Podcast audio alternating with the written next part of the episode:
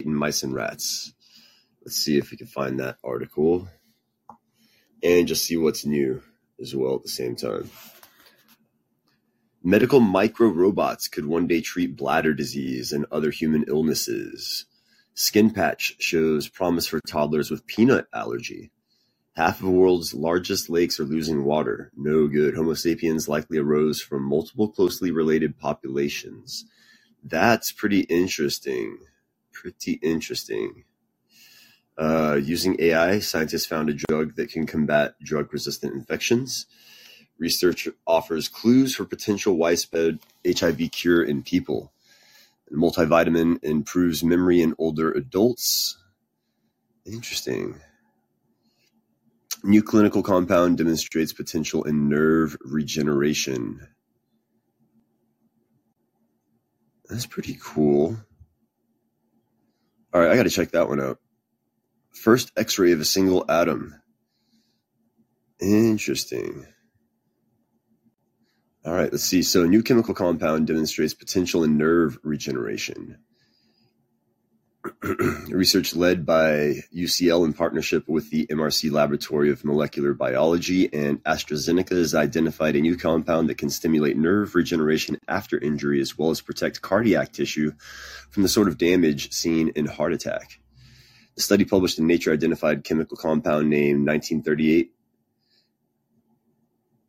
that activates the PI3K signaling pathway and is involved in cell growth. Results from this early research showed the compound increased neuron growth in nerve cells, and in animal models, it reduced heart tissue damage after major trauma and regenerated lost motor function in a model of nerve injury. Though further research is needed to translate these findings into the clinic, 1938 is one of the few compounds in development that can promote nerve regeneration, for which there are currently no approved medicines. So this is pretty freaking cool. my kind of science, and I'm going to direct you guys to an episode of Nova uh, after this article. I guess we'll go straight into that. Really good episode of Nova just dropped. It has all my favorite things involving science in it. And just pardon me while I load and smoke this bowl real quick. And we'll get right back into this. But uh, let me just check on the chat, see if you guys, anybody there? Nope, just me talking to myself as usual. That's okay. I have a good time learning. I like reading out loud anyway. Someone might appreciate this. So, phos- phosphoinositide 3 kinase PI3K is a type of enzyme that helps control cell, cell growth. It's active in various situations such as initiating wound he- healing, but its functions can also be hijacked by cancer cells to allow them to proliferate. As a result, cancer drugs have been developed that inhibit P13K to restrict tumor growth, but the clinical potential of activating the P13K pathway remains underexplored. Interesting.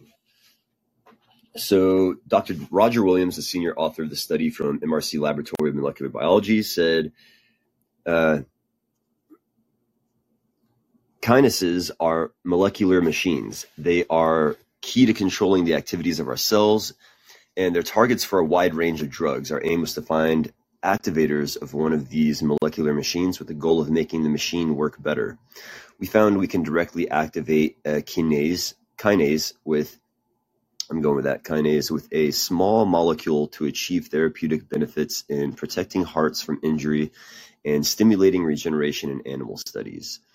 In this study, researchers from UCL and MRC-lmb worked with researchers from AstraZeneca to screen thousands of molecules from its chemical compound library to create one that could activate P13K signaling pathway. They found the compound named 1938 was able to activate P13K or PI3K reliably, and its biological effect was associated. I'm um, sorry, its biological effect were assessed through experiments on cardiac tissue and nerve cells. Researchers at ULC's Hatter Cardiovascular Institute found administering 1938 during the first 15 minutes of blood flow restriction following a heart attack provided substantial tissue protection in a preclinical model. Ordinary areas of dead tissue form when blood flow is restored that can lead to heart problems later in life.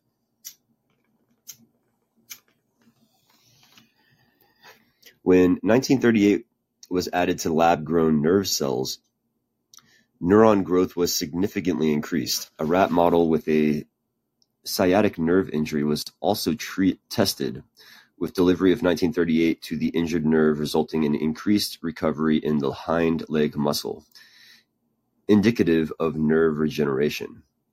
Professor James Phillips, UCL School of Pharmacy, a senior author of the study, said there are currently no approved medicines to regenerate nerves, which can be damaged as a result of injury or disease. So there's huge unmet need. Our results show that there's potential for drugs that activate PI3K to accelerate nerve regeneration and crucially localized delivery methods could avoid issues with off-target effects that have seen other compounds fail. Given the positive findings, the group is now working to develop new therapies for peripheral nerve damage, such as those sustained in serious hand and hand and arm injuries. They are exploring whether P13K or PI3K activators could be used to help treat damage in the central nervous system, for example, due to spinal cord injury, stroke, or neurodegenerative disease. Professor Bart Wajs-Broek, UCL uh, Cancer Institute, a senior author of the study, said, This is a prime example of interdisciplinary research in which people with expertise ranging from basic science, drug development, and clinical studies join forces around innovative data whilst also crossing boundaries between academia and industry. Blue sky research of this kind is difficult to get funding for in a world of increasing specialization, but hopefully this project can provide something of a model for future ambitious, ambitious research. Ah, pardon me. An important factor in the overall success of the study was UCL's drug discovery group from the trans Translational Research Office supporting the drug discovery program and participation in AstraZeneca's Open Innovation Program, which sees the company collaborating with academics that have innovative ideas to advance drug discovery and development. Blah, blah, blah, blah, blah. Research is funded by a bunch of rich people. Let's uh, give you guys the link right here, and we'll move right on. Let's see and I'm going to move on to the Nova documentary that I'm so passionate about. Um, give you guys a link to that real quick.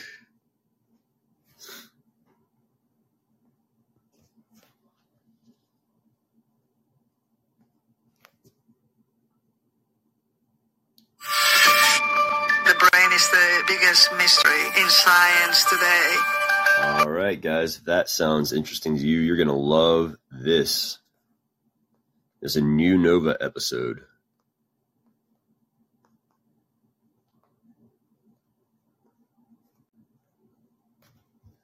All right, let's see. What else is new?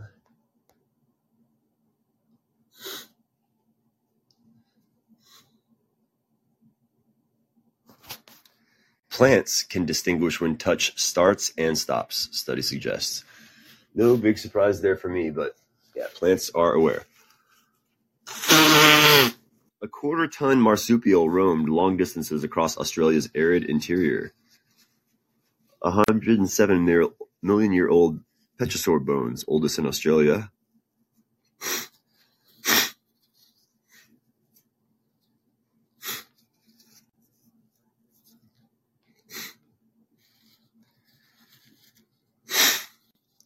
Oh wow.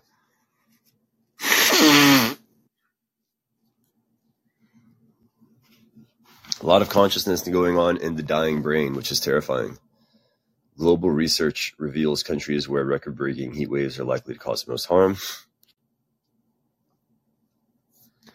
These are all old science articles that I've been reading. Um, nothing really, not a whole lot of new stuff. Not really interested in that mouse news either.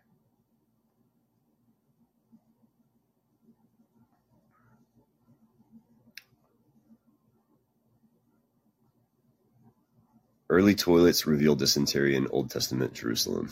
Disgusting. man. We've really been through a lot as humans.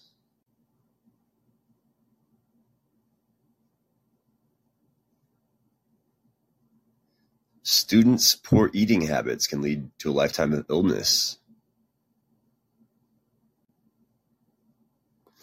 Well, this is interesting.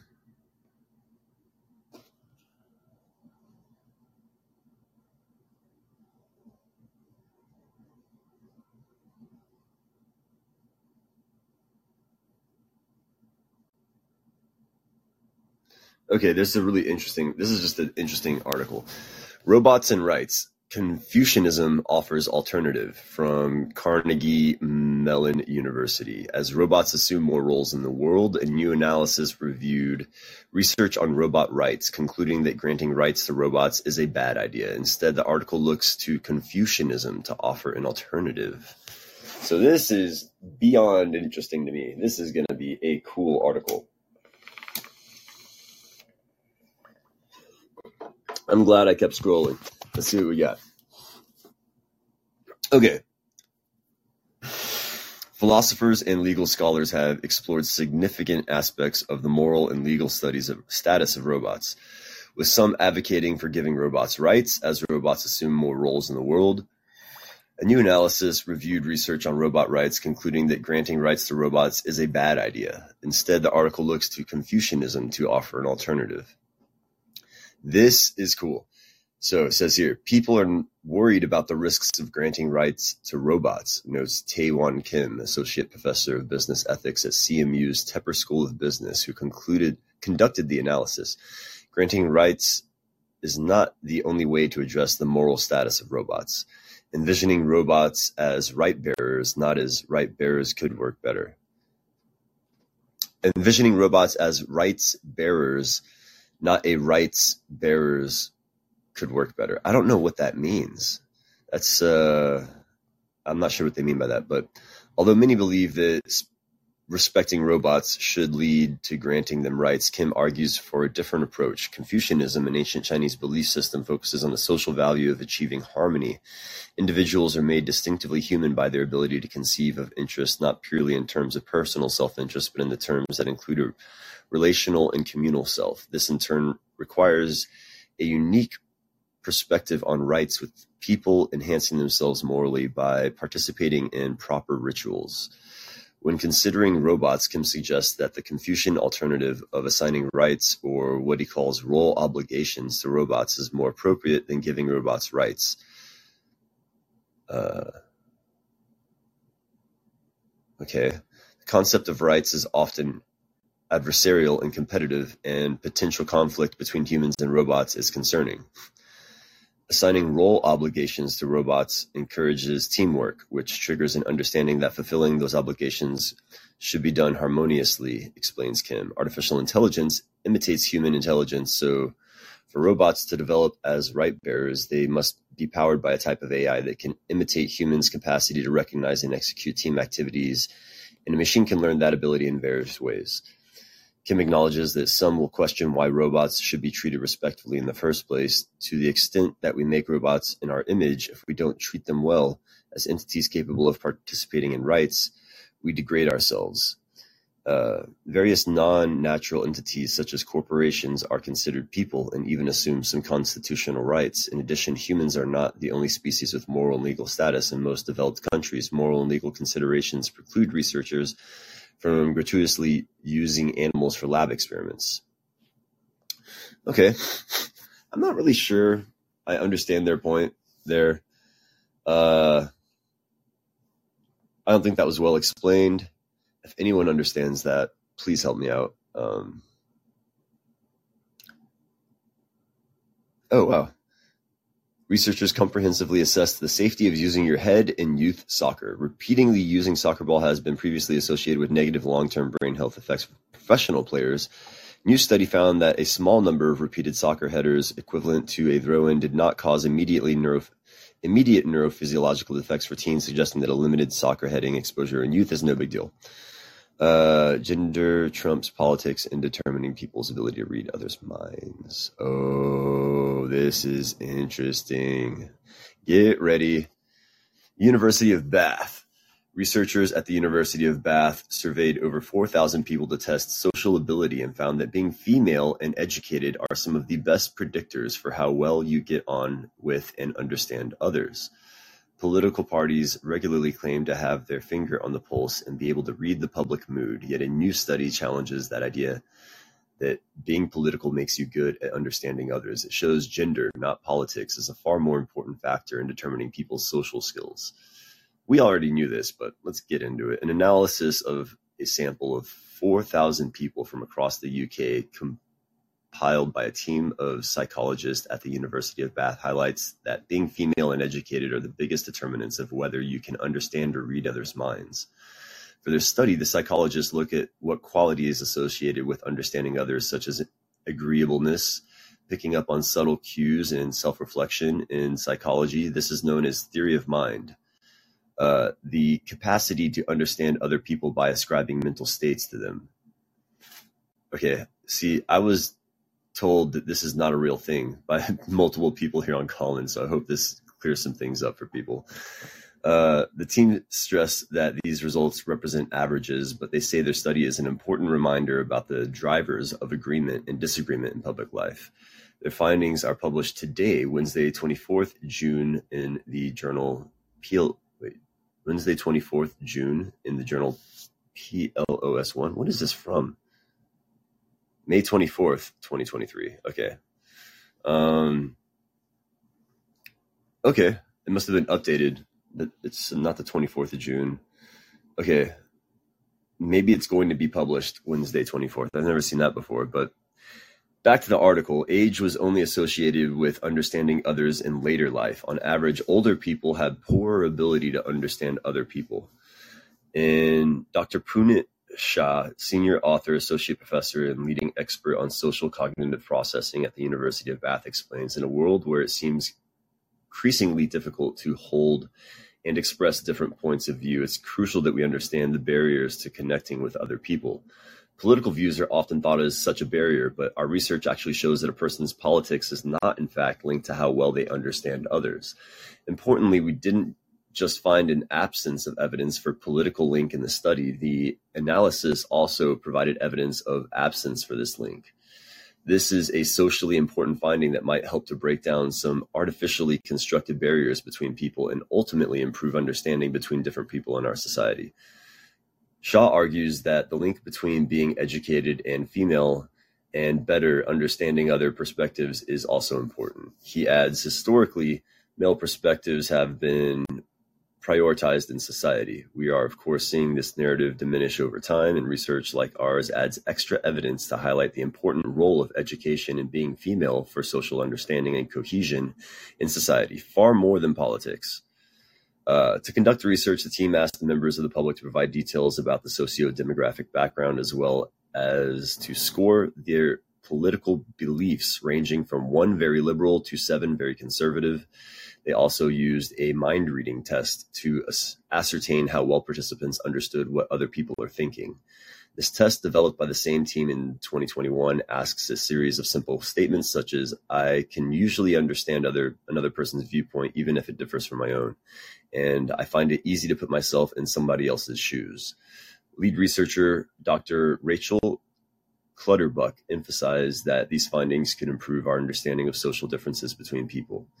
The reasons for why some people are better at understanding others and are not all well understood, but this research provides a glimpse into some individual differences, such as gender, which may help to explain these social differences.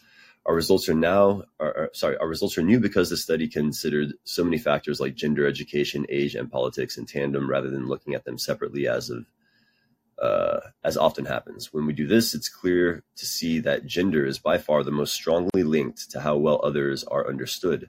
This finding highlights the complexity of social life and reminds us to consider the various factors that may contribute to understanding and getting on with someone. Well, this is interesting, guys. This is just so interesting and also vindicating for me at the same time because, you know, I'm not the most masculine man in the world. Uh, but I can grow a beard. You know, I have more testosterone than the average male. And I still think that I'm able to empathize with people on a level that is far and beyond what normal people are capable of. And uh, perfect example of this is like how dudes, like who are uh, less masculine than me, have a hard time accepting raw data from me because they're simply unaware of it. Uh, that's the definition of ignorance, uh, is what I would call that. Uh, a dis- distinction between unawareness or unwokeness. See, uh, the state of being woke is simply the state of being aware of something, right? And uh, so to be unwoke means you're not aware of something, and it's okay to be unwoke. You know, that's uh, it. It's not as cool as being aware of something necessarily, but it's not a sin on its own. But to be made aware of something, then to choose to ignore it because it makes you uncomfortable, that is the definition of ignorance. And I see a lot of that uh, in my fellow males. And I can explain this behavior further by uh, talking about testosterone. And what testosterone does is it fogs up the prefrontal cortex. It makes your, it uh, causes incohesion in the prefrontal cortex. And so the prefrontal cortex, of course, is what makes us human. And uh, it also allows for things like theory of mind that uh, they discussed in this article. So I don't know if you caught that part, Peter. Um, that last article was, I think, the best one. And uh, I also recommend uh, checking out that episode of Nova that I dropped in the chat. I know you don't watch a lot of movies and a lot of TV, but I'm telling you, Peter, all of my favorite science is included in that Nova documentary. It's like an hour long, uh, not very long at all thoroughly entertaining and informative. Uh, they have uh, things like past lives, uh, ancestral memory, genetic expression, epigenetics, uh, transcranial magnetic stimulation, MRIs, fMRI machines. We've got free uh, freestyle rappers. It's amazing. It's the perfect Nova episode. I feel like they made that episode exactly for me, and uh, absolutely love that show. And uh, they did a good job um, talking about a lot of science that I've been trying to talk about here on Callin for the last year or so, uh, only to be met with people who who think I'm lying. so, uh, so many of these daily science uh, episodes have just been beyond vindicating for me, and I find that kind of funny. But I'm happy to take uh, this show in any direction. I just tend to read the articles that I find interesting.